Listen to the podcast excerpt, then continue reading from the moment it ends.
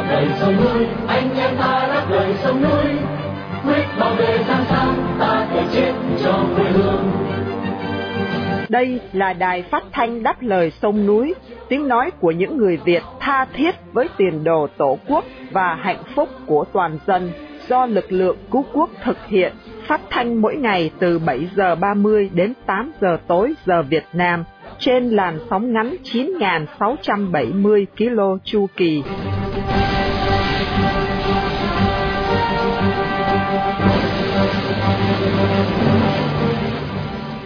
Quang Nam xin kính chào quý thính giả. Hôm nay là thứ hai, ngày 3 tháng 4 năm 2023 và đây là buổi phát thanh lần thứ 4342 của Đài Đáp Lời Sông Núi.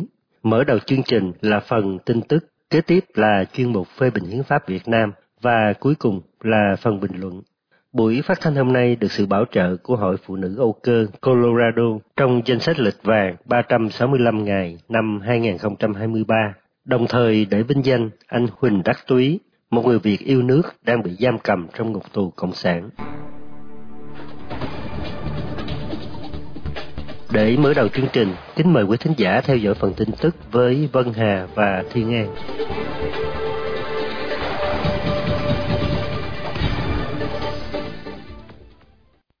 Trung Cộng công bố 33 vùng biển sẽ nghiên cứu có cả Biển Đông.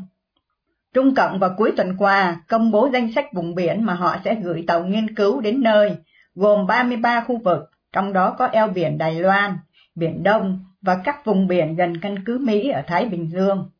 Bản đồ các điểm Trung Cộng sẽ gửi tàu khảo sát thường xuyên, trải dài từ eo biển Đài Loan và Biển Đông đến các vùng biển phía Tây Thái Bình Dương và phía Đông Ấn Độ Dương, theo trích dẫn thông báo từ Tổ chức Khoa học Thiên nhiên Trung Cộng.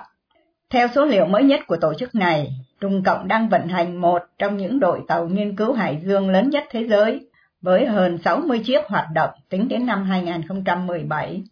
Tuy nhiên, hải trình của những con tàu này thường thiếu minh bạch và mỗi nhiệm vụ lại có những mục đích khác nhau. Trong danh sách mới công bố, bên cạnh eo biển Đài Loan, các tàu Trung Cộng sẽ thường xuyên khảo sát 8 khu vực ở Biển Đông, còn vùng Tây Thái Bình Dương sẽ có tổng cộng 6 đội nghiên cứu gần các căn cứ của Mỹ cùng đồng minh, và một tuyến cắt ngang khu vực nằm giữa Đài Loan và Philippines, cũng là tuyến đường then chốt cho tàu ngầm. Những điểm khảo sát khác nằm xung quanh đảo Guam và các đảo Thái Bình Dương, nơi Mỹ đã xây dựng mạng lưới các căn cứ quân sự nhằm ứng phó sự trỗi dậy của Bắc Kinh tại khu vực. Đồng thời, nửa phần phía đông của Ấn Độ Dương cũng nằm trong phạm vi hoạt động tàu nghiên cứu hải dương của Trung Cộng. Ukraine giận dữ vì Nga giữ chức Chủ tịch Hội đồng Bảo an Liên Hiệp Quốc. Vào cuối tuần qua, Nga trở thành Chủ tịch luân phiên Hội đồng Bảo an Liên Hiệp Quốc, bất chấp Ukraine kêu gọi các quốc gia thành viên ngăn chặn điều này. Cần biết là mỗi quốc gia trong hội đồng gồm 15 thành viên sẽ luân phiên giữ chức chủ tịch trong vòng một tháng.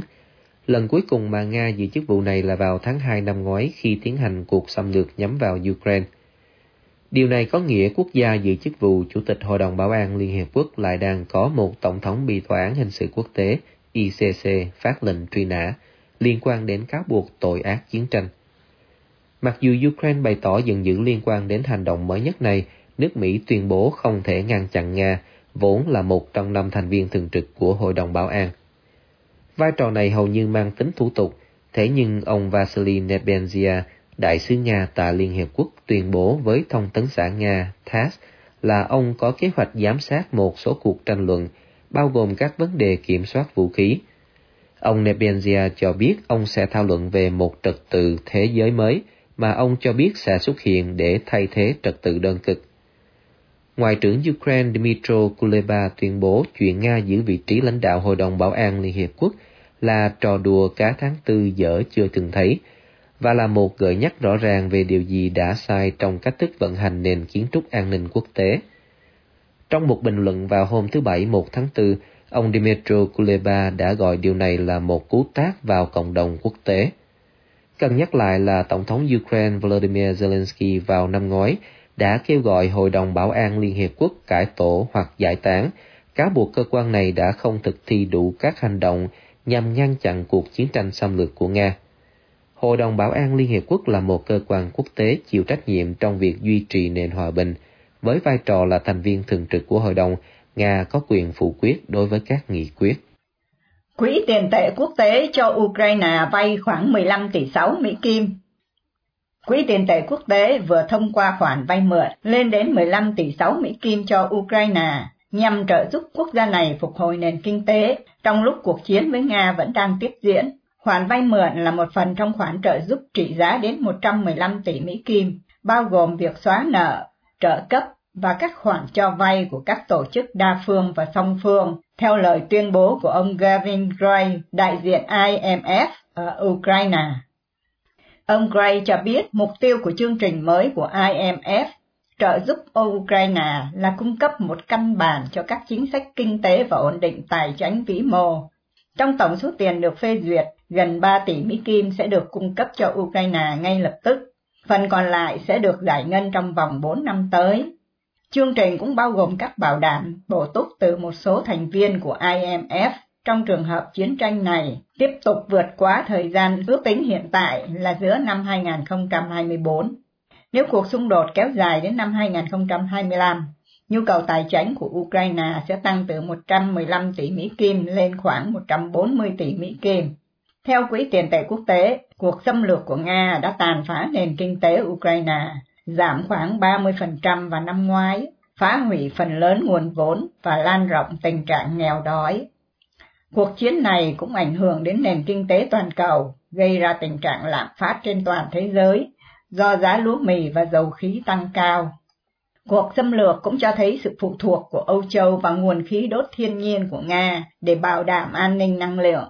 Nhiều quốc gia buộc phải tìm kiếm các nguồn năng lượng thay thế sau khi chiến tranh bắt đầu. Lốc xoáy tàn phá miền Trung Hoa Kỳ, ít nhất 26 người chết. Ít nhất 26 người đã thiệt mạng sau hàng loạt trận lốc xoáy tàn phá các thành phố ở miền Nam và miền Trung nước Mỹ. Cần biết là trong mấy ngày cuối tuần qua, đã có hơn 60 trận lốc xoáy được ghi nhận ở nước Mỹ, khiến nhiều nhà cửa bị phá hủy và hàng ngàn gia đình bị mất điện ở nhiều tiểu bang. Các tiểu bang Arkansas, Tennessee, Illinois, Indiana, Alabama và Mississippi đều có trường hợp tử vong. Một trận bão đã quét qua thị trấn Win của Arkansas, nằm cách Little Rock, thủ phủ tiểu bang này khoảng 170 cây số về phía đông.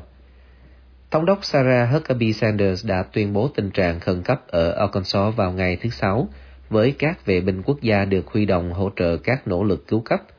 Bà Sanders cho biết đã nói chuyện với Tổng thống Joe Biden về tình hình và ông hứa sẽ cung cấp viện trợ liên bang. Những trận bão hôm thứ Sáu cũng làm sập mái nhà hát nơi đang tổ chức một buổi hòa nhạc ở Belvidere, tiểu bang Illinois, khiến một người chết và 28 người khác bị thương – khi các cơn bão tiếp tục di chuyển về phía đông, hàng trăm ngàn người ở một số tiểu bang bị mất điện. Virginia, Ohio và Pennsylvania bị ảnh hưởng nặng nề nhất. Trong một bản tin, Trung tâm khí tượng đã cảnh báo một số cơn lốc xoáy dự trù có thể di chuyển trên mặt đất với những khoảng cách xa. Những cơn lốc xoáy chết người xảy ra một tuần sau khi một cơn lốc di chuyển kéo dài hiếm thấy đã giết chết 26 người ở tiểu bang Mississippi.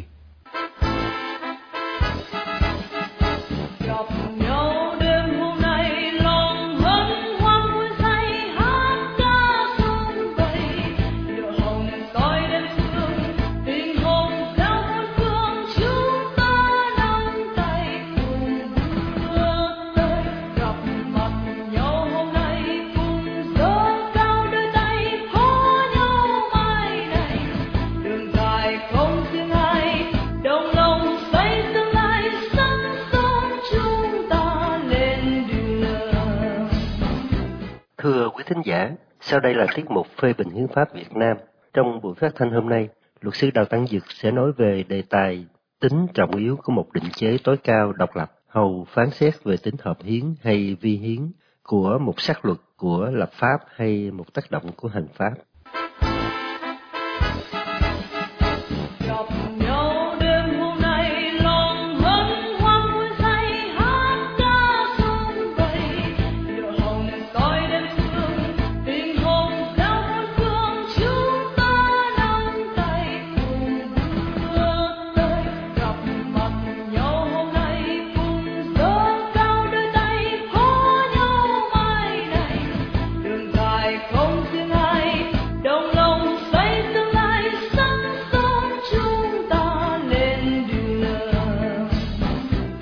Thưa luật sư, chúng ta thường à, nhắc đến luật hiến pháp như là một ngành luật quan trọng tại à, các quốc gia dân chủ.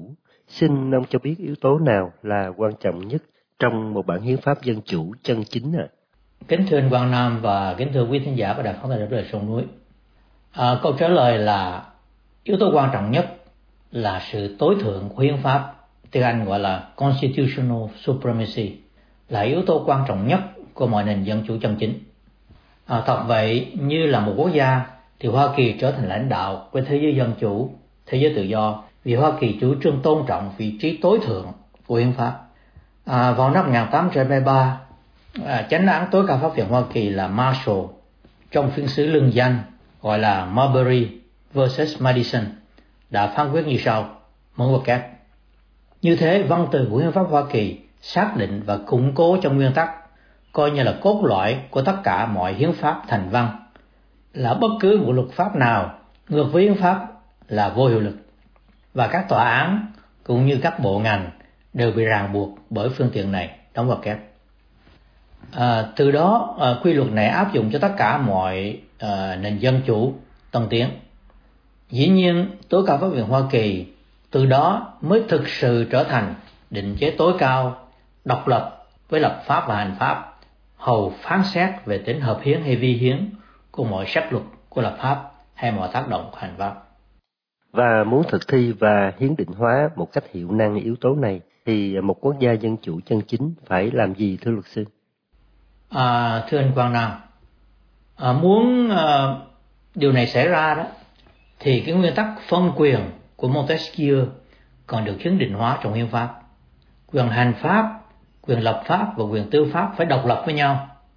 Thêm vào đó, quan điểm tối thượng của hiến pháp cần phải được quy định rõ rệt, cũng như phải quy định sự hiện hữu của một định chế độc lập, có thẩm quyền quyết định rằng mọi sắc luật hay một tác động của hành pháp có hợp hiến hay là vi hiến.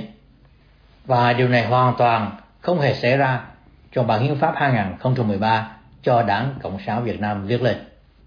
Vâng, thưa luật sư, như ờ, chuyên mục này đã nhiều lần phân tích đó, thì hiến pháp năm 2013 của nhà Cộng quyền Cộng sản Việt Nam có rất là nhiều khuyết điểm và chúng ta sẽ mất nhiều thời giờ để thảo luận. Tuy nhiên theo ờ, ý kiến của ông thì ờ, khuyết điểm nào là quan trọng nhất ạ? À? À, thưa anh Quang Nam và thưa quý thính giả, đây là một câu hỏi mang tính then chốt cho bản hiến pháp nghiêm chỉnh của tương lai.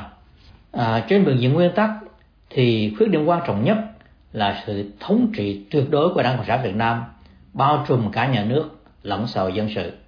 Và điều lệ đảng mới thật sự là tối cao, không phải là bản hiến pháp 2013. À, ờ, hậu quả à, trên bình diện thực tế là hiến pháp 2013 hoàn toàn khác với các bản hiến pháp dân chủ chân chính trên thế giới ở một điểm then chốt đó là trong hiến pháp này không có một định chế hiến định độc lập với hành pháp và lập pháp.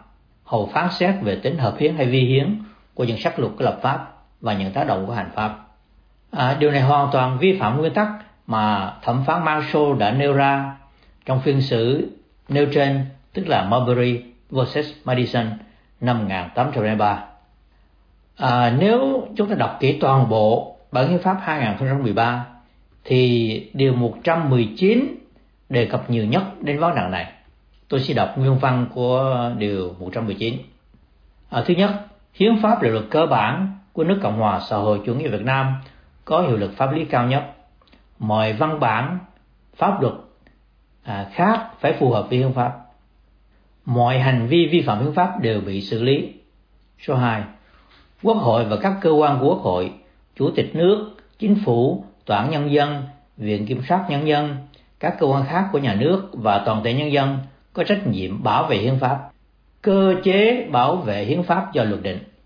Đóng vào kép, nó cười là trọng điểm then chốt nhất của luật hiến pháp chỉ nằm ở đoạn chót của điều 119.2 tức là mở ngoặc kép cơ chế bảo vệ hiến pháp do luật định đóng ngoặc kép và thực tế là 10 năm sau Kể từ khi hiến pháp 2013 có hiệu lực, các chính quyền Cộng sản Việt Nam và các khóa quốc hội khác nhau hoàn toàn không bày tỏ cố gắng nào để xúc tiến và hoàn tất nhiệm vụ hiến định này.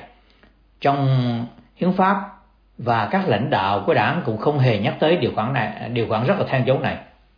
Điều đó chứng tỏ rằng Đảng Cộng sản Việt Nam đã khinh thường nhân dân và vô cùng thiếu trách nhiệm à, trong một cái nhiệm vụ hiến định quan trọng.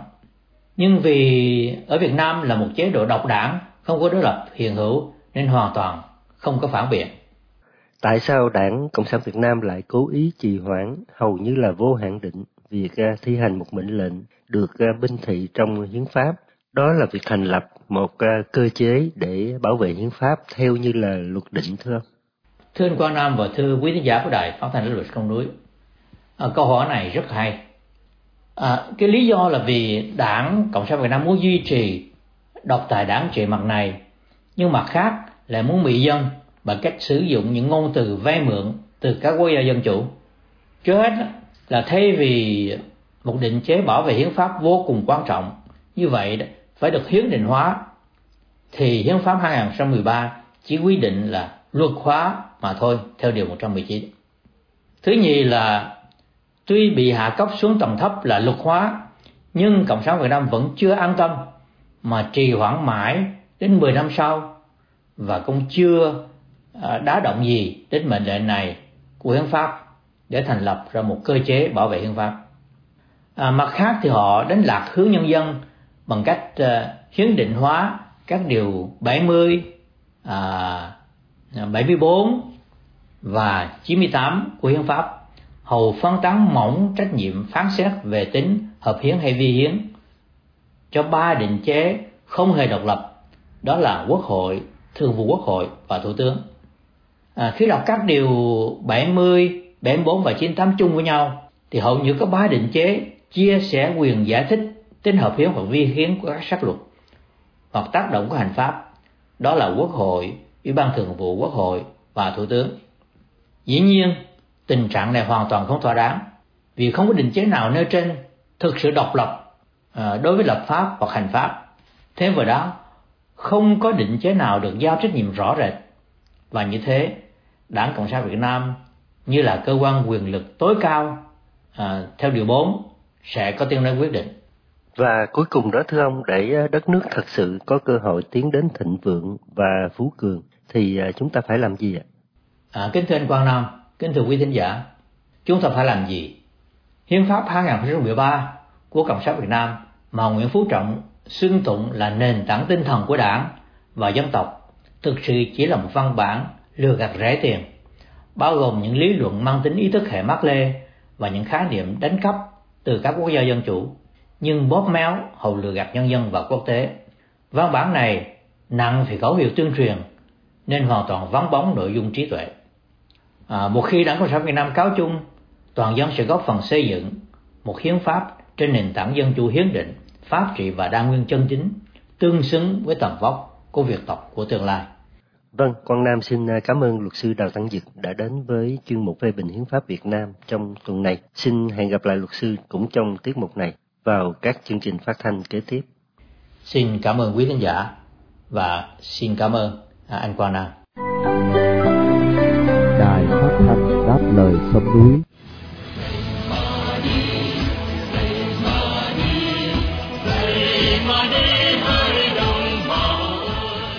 Thưa quý thính giả, xung đột giữa Trung Hoa lục địa và Đài Loan không nhất thiết là một xung đột giữa quốc gia và một phần đất muốn ly khai. Trái lại, đó là một xung đột có tính chính trị giữa độc tài cộng sản tại lục địa và dân chủ tự do tại Đài Loan. Mời quý thính giả của Đài Đáp Lời Sông Núi nghe phần bình luận của Ngô Nhân Dụng với tựa đề Thái Anh Văn ghé Mỹ, Mã Anh Cửu sang Trung Quốc sẽ được Miên Dương trình bày để kết thúc chương trình phát thanh tối hôm nay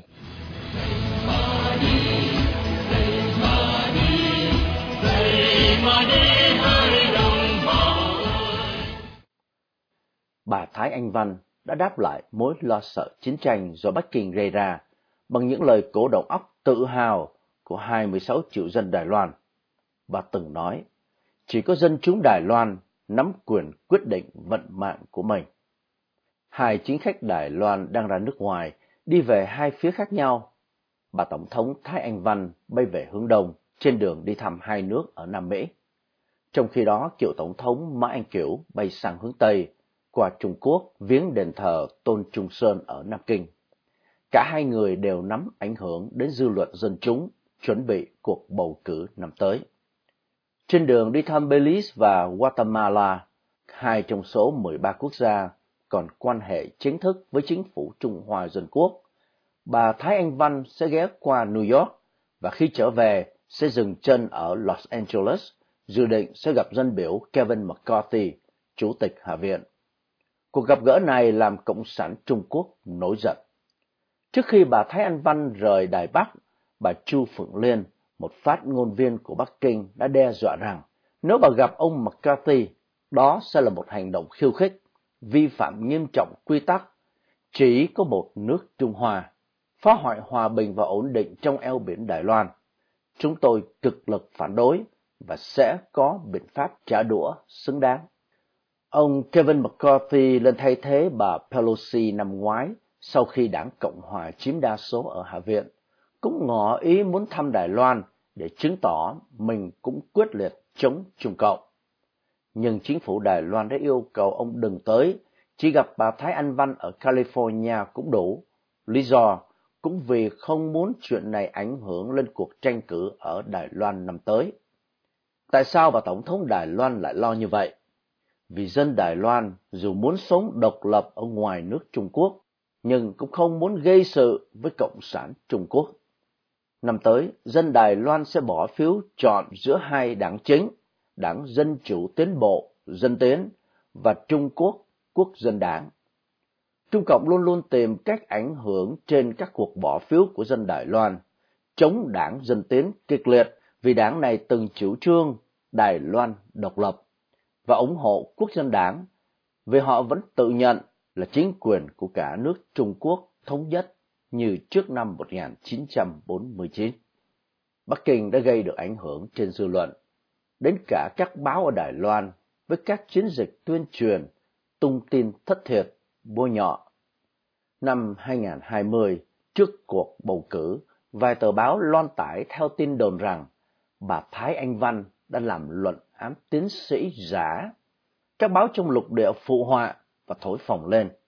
Sau cùng, trường London Economic School phải chính thức xác nhận đã chấp thuận luận án của bà.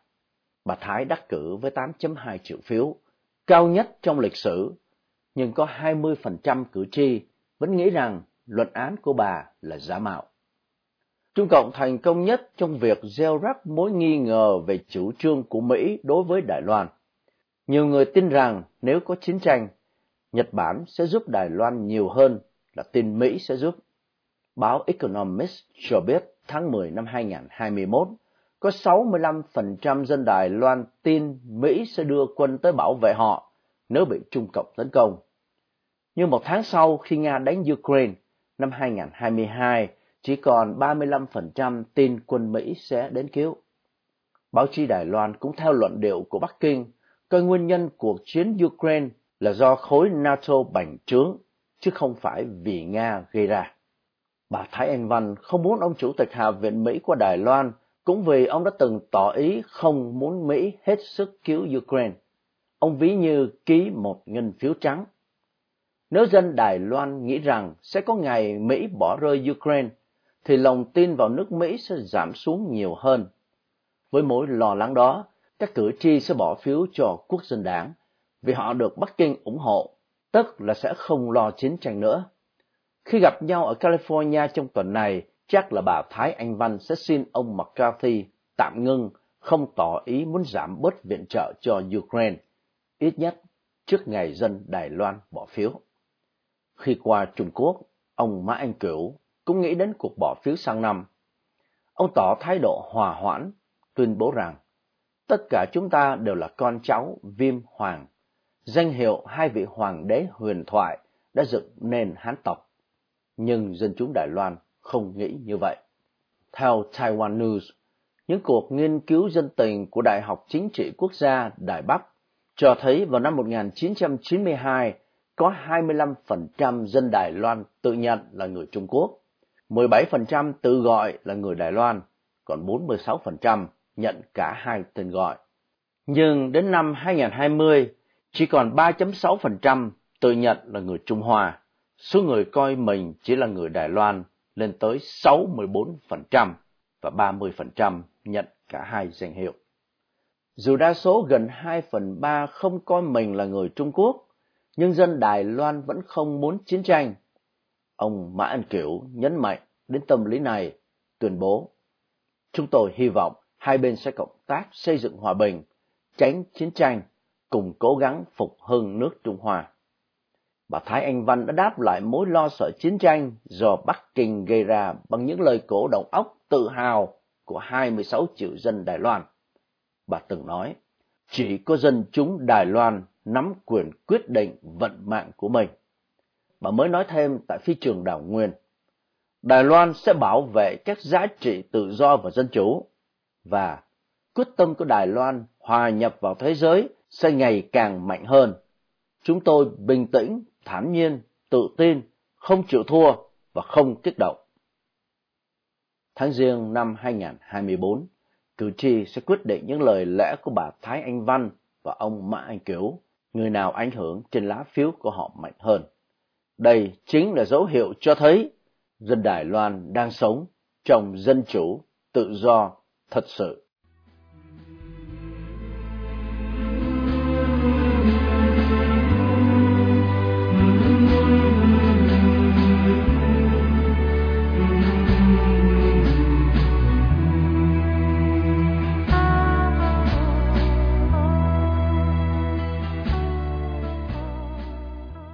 Trước khi chia tay trong buổi phát thanh tối nay, kính mời quý thính giả cùng đài đáp lời sông núi nhớ đến anh Huỳnh Đắc Túy, sinh năm 1976, bị bắt ngày 22 tháng 2 năm 2019 với bản án 6 năm tù giam.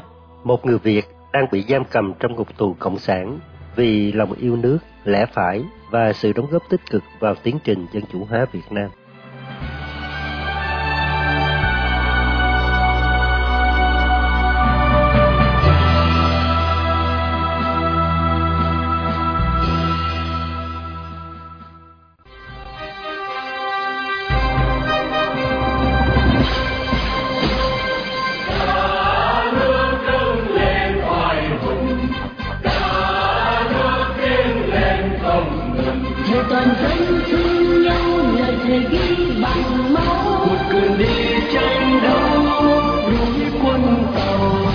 Chương trình phát thanh Đáp lời sông núi hôm nay đến đây là chấm dứt.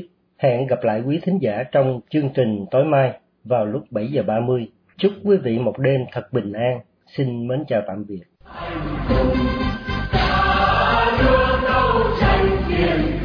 Vì tình yêu non sông, vì tình thương